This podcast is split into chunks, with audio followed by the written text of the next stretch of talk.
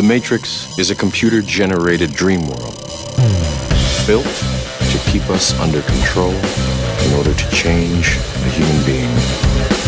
You're listening to the Dustin Gold Standard on Paine.tv. Join the discussion at Paine.tv slash gold. Ladies and gentlemen, welcome to the Dustin Gold Standard. My name is Dustin Gold, and you are listening to Paine.tv slash gold. I hope everyone is doing great this Wednesday evening, going into Thursday morning, folks. We are getting closer and closer to Christmas. I hope everyone is getting all their shopping done. I know a lot of people are scaling back this year due to inflation, and that's okay. Don't feel bad about that. Christmas is really about being with your family, ladies and gentlemen, or being by yourself if that's what you prefer. Just be happy, folks. Happiness is in your heart to each his own.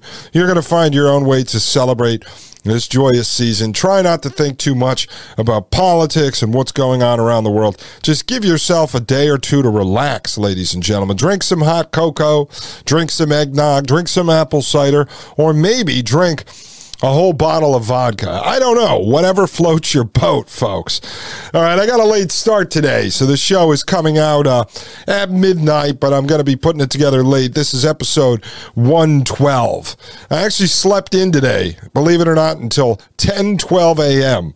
I'm usually up by 6 6:30, and this morning was crazy, folks. I just been so tired. I think from waking up three, four times in the middle of the night with Willie G uh, we get up, my wife breastfeeds him, then I usually rock him back to sleep after I change his diaper. And so the last uh, week, it's just, I guess it was beating me up. And so this morning, Willie got up at about six. That's when he gets up. And he was kind of crying. Uh, it's like a witching hour colic kind of thing. Anyway, I've done a lot of research on it. So I was practicing this new method over the last few days, and this has to do with letting the baby release some of their energy.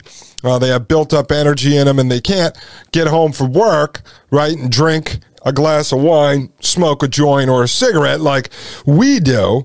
Uh, they can't go to the gym, they can't jog, and they can't get in a fight with their spouse. So what they do is they start freaking out and they pump their arms and their legs and they cry. And so when we pick them up and we shake them and we go in their face, we're actually overstimulating them. Now, this isn't for all babies. This isn't across the board.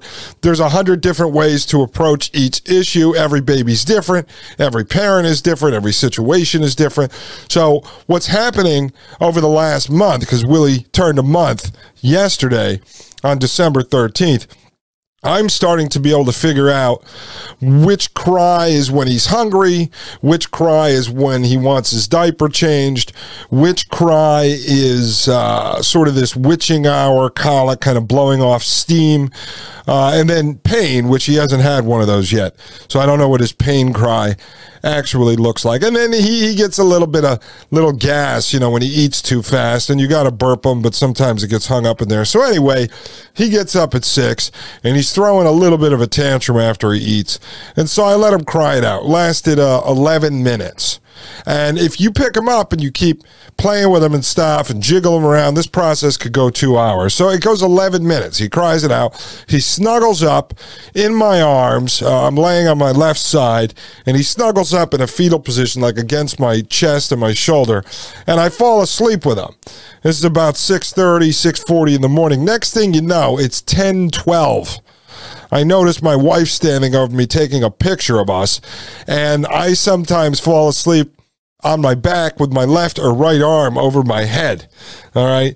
And so I had my left arm over my head, and Willie's next to me on the left side. He's in the center of the bed. I sleep on the right side.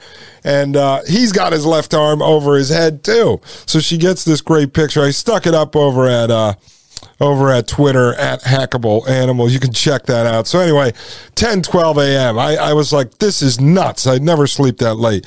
But at least I'm well rested. I ran around, did some Christmas errands today.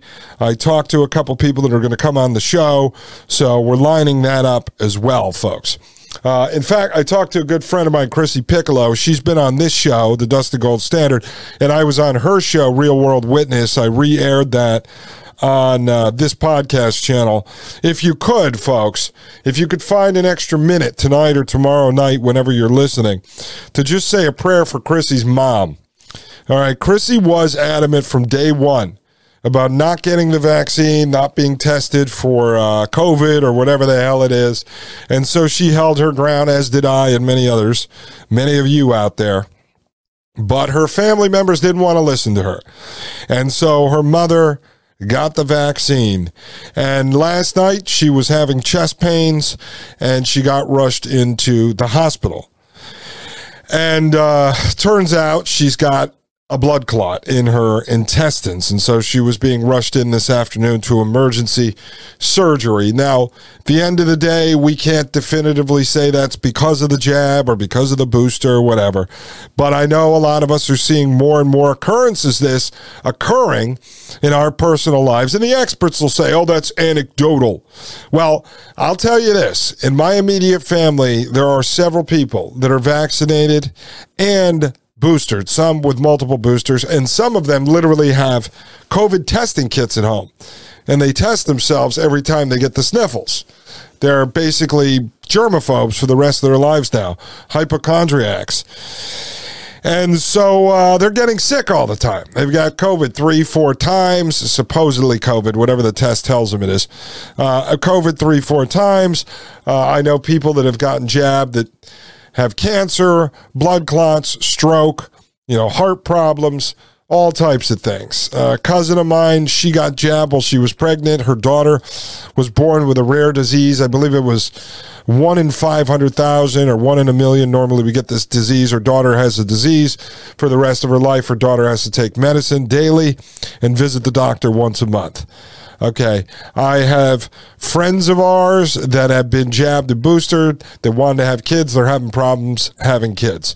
Uh, we know from our doula that there is this new phenomenon amongst the jabs where women's water is breaking long before they actually go into labor.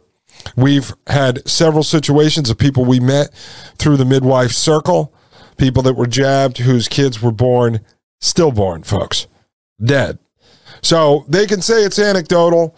Obviously, everyone is on high alert. The people who are jabbed up like to look for people that are not jabbed who are dying and say that's because they didn't have the jab. And those of us who are not jabbed, we point out these things and say these people are dying or getting sick because they are jabbed. At the end of the day, we're, we're not really going to know, but we all have our personal belief on this. So if you could just uh, say a prayer for Chrissy Piccolo for me uh, and her mom. I would really appreciate that. I know Chrissy would. And, um, you know, it's just, it's a very sad situation because so many of us fought with and battled our relatives. And you know what? They were fighting us and trying to tell us to get the jab because they thought it was going to save us. And we were telling them not to get the jab because we thought that would save them. And at the end of the day, I think most people are decent, dumb, but decent really dumb, but decent. And so we were all trying to protect each other. And that's something that I think we have to look at the bright side of this, that we were all trying to protect each other. All right, there was someone on Twitter earlier today. I just want to address this. Who was having an issue? I guess they were released from the hospital and they were at uh, physical training, and something was going on between the physical training facility and their insurance company, and they were saying that they couldn't leave the physical training facility. And if they didn't complete whatever it was they were there for, that the insurance company wasn't going to pay the bill. And so I was tweeting back and forth with this person. Now, again, I don't know if this person is real. Who who knows these days when you're dealing with uh, when you're dealing with Twitter. But uh, I just want to address this, and this is from everything that I learned in case anyone ends up in this situation. When we were at the hospital, when my wife and I ended up at the hospital where we did not want to be for the birth of our child. Uh, you can listen to episode 89 if you want to know the whole story. As soon as Willie G was born and he was cleared by the NICU team, all right, and he was in my wife's arms and we got moved over to the like recovery area. Her doctor, uh, not her doctor, but the doctor assigned to her by the hospital that delivered the baby, uh, the OBGYN, and then Willie's doctor not his doctor, but the uh, because his doctor isn't part of the insurance network there, so she was not allowed into the hospital. But the doctor they assigned him, the pediatrician, both of them wanted to hold Maggie and Willie there for multiple days. Well, about five six hours after the birth. Uh, Maggie was up going to the bathroom. She was fine. Everything was great. Willie was doing great. And so she wanted to go home. She wanted to come back home. And so as I said to the nurse who had put in, been put in charge of taking care of them, I said, we're, we're checking out of here. And the nurse said, Well, if you leave against the doctor's orders, your insurance company won't pay for the visit. Now, I knew that didn't sound right, and I had heard of it before. So I texted our doula and I said, Alyssa, blah, blah, blah, is this true? And Alyssa said, No, that's not true. It's a complete and total lie. So I go on the internet because Maggie, you know, is kind of freaked out. She goes, Oh my God, we can't have this. What if the insurance doesn't cover it? I said, Let me check it out. So I found an article on the American Medical Association site. No friend of ours, folks, but right on there it said that has been a lie. It's been a rumor for many years. Doctors actually train the nurses to say that and they believe it to basically say that if you leave the hospital against the doctor's orders, that the insurance company is not going to pay for it. Well, anyway, I start looking up on Blue Cross's site, could find nothing about this, right? So it's not true. One of the reasons, if you use common sense, as I was doing in that moment, as I was doing research, where you would know it was not true, is if you went into the hospital, let's just say this was a long term stretch, and you had cancer and first, the hospital doctor says they want to give you, I don't know, chemotherapy. So they give you, I don't know, 10 treatments of chemotherapy. And then they reevaluate and they come back and they say, we want to give you radiation. And you say, I don't want radiation. You know what? I'm checking out. I'd rather die. Well, the insurance company is going to say, We're not paying for your chemo because you won't do radiation. In fact, all these things that you deny end up costing the insurance company zero. So I understand from the liability perspective, if the doctors actually think you have a problem. For instance, let's say Maggie had blood clots, which she did not. There was nothing wrong. The doctor couldn't give me any reason. Or let's say Willie G had some infection in his lung, which he did not. The doctor could give me no reason other than precautionary for both of them for them to stay. You know, I understand from a liability perspective if they say, listen, your wife has blood clots and she could literally die tonight. We've got her on some medication and we want to monitor her for overnight. You know, you're being an asshole if you want to take her home. You're not being responsible. So I get that. All right, I get that. And so they make you sign a consent form that says you're leaving against the doctor's orders. Now, I assumed because they were making a big deal out of Maggie and Willie. You'd get a handwritten letter from each doctor laying out the case for why they want you to stay. No, it was just generic one paragraph form. One had Willie's name on it and one had Maggie's name on it. And it said, I'm leaving against the doctor's orders. That's it. So, based on all the research I did, and I did more of it later. Now, I'm not an insurance expert. I obviously don't work in a hospital. So, you don't take my word. You've got to do your own research. But as far as I am aware, it's a complete and total lie. So if you deny certain care at the hospital, your insurance company is going to still pay, you know, minus your deductible. Um, for whatever treatment you got prior to when you actually denied treatment. You are allowed to deny treatment. You don't have to do what the doctor says. Because if it was a blanket situation like that, let's say the doctor came in the room and he was an alcoholic and he smelled like booze. And he you go in there to get stitches on your finger and the doctor stitches him up but then comes in and says he wants to cut your left arm off and you say, "No, I'm not letting you cut my left arm off." And then your insurance company says, "Well, we're not paying for the stitches." So folks, you can leave anytime you want. You're not in a prison. You know, if you actually talk to the doctor or nurse and you push them and you understand your rights as a patient, they will end up telling you you're not in prison. You can leave uh, based on your own free will. So, just a lesson out there in case you end up in that situation. We're going to get into some of that with the Healing Doc from Twitter. He's going to be on the show on January 4th. All right, ladies and gentlemen, when I get back, we've got to cruise through this. We're wrapping up the International Monetary Fund Central Bank Digital Currencies for Financial Inclusion Risks and Rewards, which was from October 14, 2022. And then we're going to get into the uh, the uh, global. I mean, th- this is going to blow you away. This is the World Government Summit on the New World Order, which took place in June of 2022. So we're going to start on that tonight. If we could wrap up with the International Monetary Fund CBDC panel discussion. Ladies and gentlemen, I'll be right back. This is Dustin Gold with the Dustin Gold Standard right here on Paine.tv slash gold. You're listening to the Dustin Gold Standard on Paine.tv. Join the discussion at Paine.tv slash gold.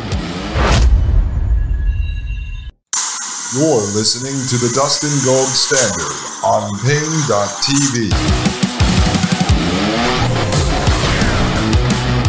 Ladies and gentlemen, welcome back to the Dustin Gold Standard. My name is Dustin Gold, and you are listening to Paine.tv slash gold. I hope everyone is doing great, ladies and gentlemen. Let's get ready to rock and roll.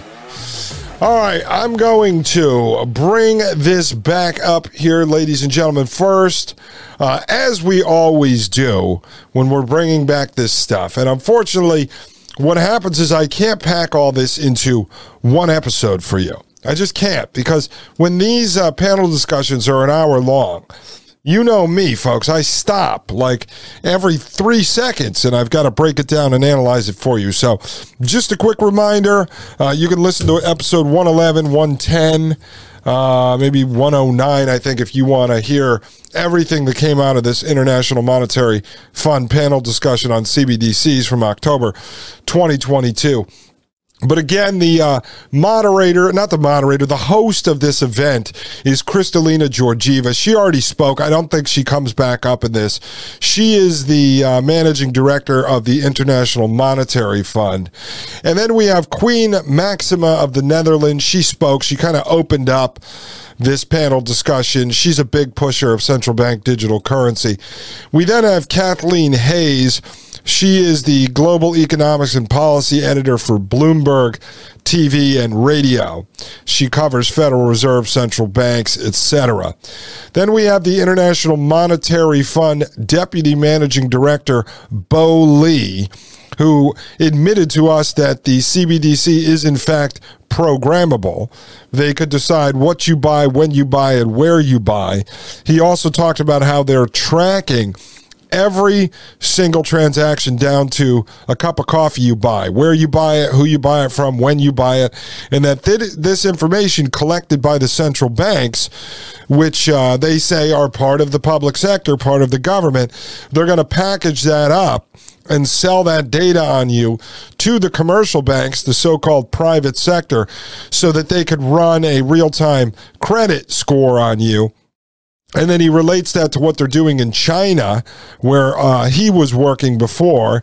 He was uh, with the People's Bank of China as the deputy governor. That's their central bank. And so they're packaging your data on the governmental side and then selling it over to the so called private sector. Then we have Cecilia Skingsley. She's the head of the Bank for International Settlements Innovation Hub, and they're building a lot of the technology around central bank digital currency in cooperation with ConsenSys, the company owned by Joe Lubin, who was co founder of Ethereum with Vitalik Buterin, who was funded by transhumanist technocrat and government contractor Peter Thiel to actually build Ethereum, of which Ethereum is now the backbone of many of the central bank digital currency projects. All right. Then we have Vera Songwe. She's out of the United Nations and she's in charge of this Africa project. And Africa is a big target, a bunch of indigenous folks that we're not banking and they're getting them all lined up with uh, digital currency. And finally, we have Perry Warjiyo. He is the governor, the head of the Indonesian Central Bank, and he was also executive director of the International Monetary Fund. All right, so that's all the people that we are going to be hearing from, ladies and gentlemen. And we've got about 15 minutes left of this one hour and five minute panel discussion. So I'm going to pick back up where we left off. We are at an end of. Um, a question that Cece answered. That's Cecilia Skingsley, head of the BIS Innovation Hub. And it's getting kicked back over to Kathy from Bloomberg, who is the moderator of this panel discussion. All right, let's pick it up right here, folks. That means I can move on to Vera. Uh, and another really big issue, uh, and again, I think for people who are very much deep in the weeds here and just people talking about it, wondering about it, is financial integrity, it's money laundering, it's a financial crime. Uh, you, you have to set up the system so that you counter that. You don't let it happen as much as you can. And it, it, happens in any kind of monetary system. But at the same time, you don't want to make the barriers so tight, I guess, that people can't get in. How do you view that? And how do you view the best way forward as these systems develop? I think that's a very good question. If you think about it, on the continent, we're over 50 countries and we're all trading with each other. Most of our trade goes from country A to New York and then to country B on the continent. It's very difficult to find trades that go from South Africa to Angola or Zambia to, to in, because the currencies are different, but also because we're trying to standardize the currency either in dollars first. But part of that then means that the know your client requirements are a lot more stringent and a lot more difficult. However, there is a very good example that's happening right now between Thailand and Hong Kong, where they're already working on CBDCs and testing out, you know, on one of the more active trade highways, how can we actually make that work? That's an experiment that's happening as we speak.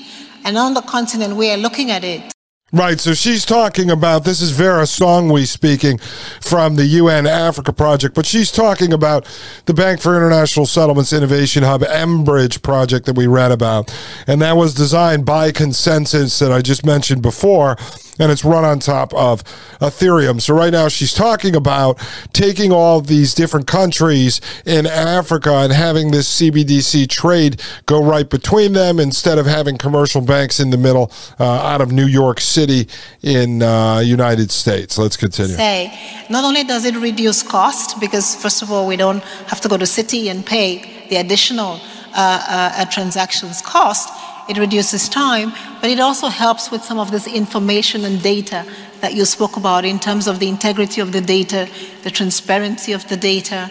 And so I think that one of the. Yeah, integrity and transparency of data. Uh, yeah, but but everything uh, is going back to the central bank. The central bank is the only middleman in this system. I mean, in their ideal version of the system, you will have Dustin purchasing something from Maria Albanese, co-host of the Thomas Paine podcast on Fridays. Dustin purchasing from Maria, and the transaction will only run through the uh, the central bank. And that's what they want. And then they collect all this data that they are then going to sell or give to the commercial bank, so called private sector partners, in order to grease their wheels and get them on. As they talked about yesterday, Bo Li brought this up. He's the deputy managing director of the International Monetary Fund. And he talked about packaging this data and then selling it to the private sector. And that's how they're going to get the private sector on board with this system.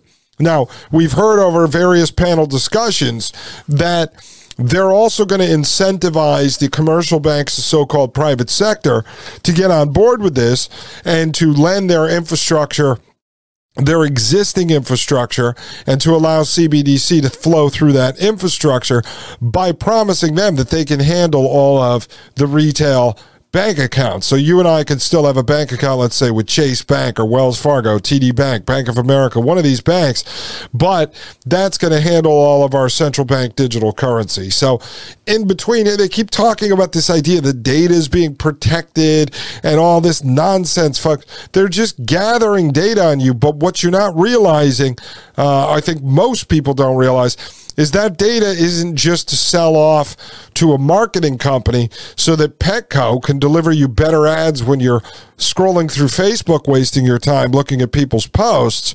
No, this is so they could run a real time credit score on you, as Bo Li mentioned, and what they're testing out and doing in China. But that rolls back into the social score system. So if you're going and drinking, at a bar called uh, American Bills, right? American Bills Redneck Bar and Grill. If the system doesn't like that, the way that the algorithm is programmed, so the artificial intelligence mainframe picks that up, you might be blacklisted. You might go into a timeout and you can't buy anything for 24 hours. See, this is where it's all headed. And so, what she's talking about this nonsense that the data is protected, there's more security, they are so full of it, folks. They're so full of it. All right, let's continue. Things that the CBDCs can do well, and we're all watching the Thailand Hong Kong example, I think uh, uh, you know well about it, to see really how you know it's going to pan out, and maybe that will be something that on the continent we work with the IMF, the BIS, and many others to see how we can, at least for the bigger, larger trading blocks on the continent, put that in place. And again, as you said, I think it will take away. We also have the issue of correspondent banking.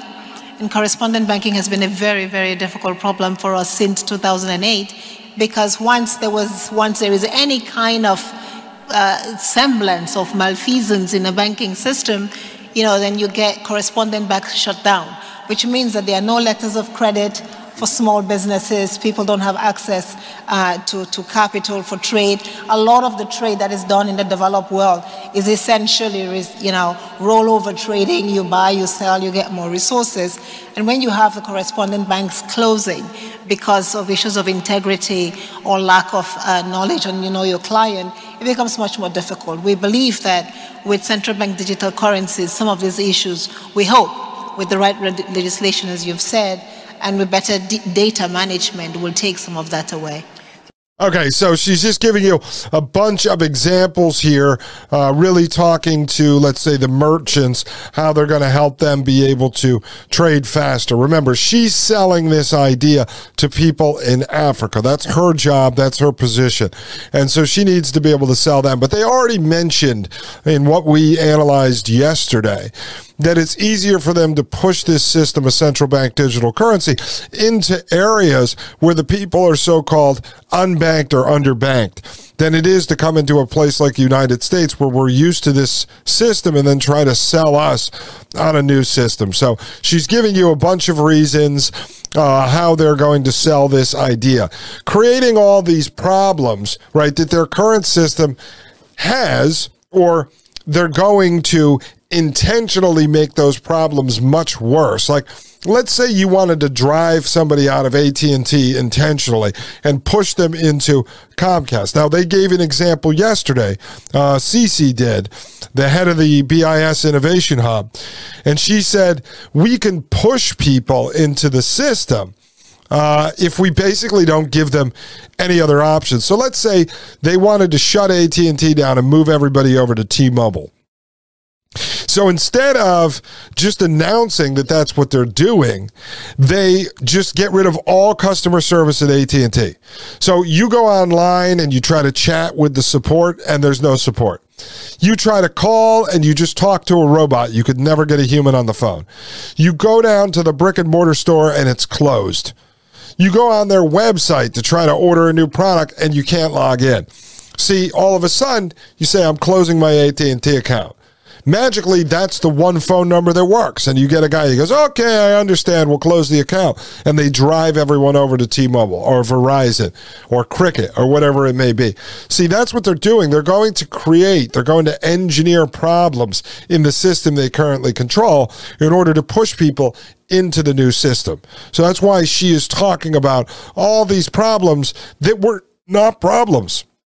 most of this supply chain stuff was not a problem before COVID landed the high school theater production. Yeah, there's people talking about how the problem started years earlier.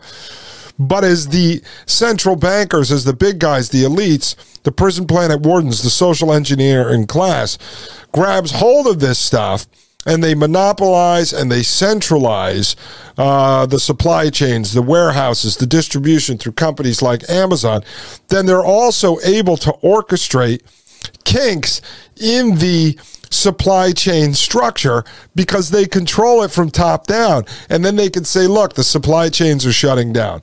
The only way to resolve this is with central bank digital currency. This goes back to the founding of Technocracy Incorporated, the science of social engineering, and how they can engineer the decisions made by the public. This all has to tie in with problem, reaction, solution. And the solution right now, because that's a lot to absorb, is for me to go to a quick break. My name is Dustin Gold. This is the Dustin Gold Standard. I'll be right back right here on Paine.tv slash gold.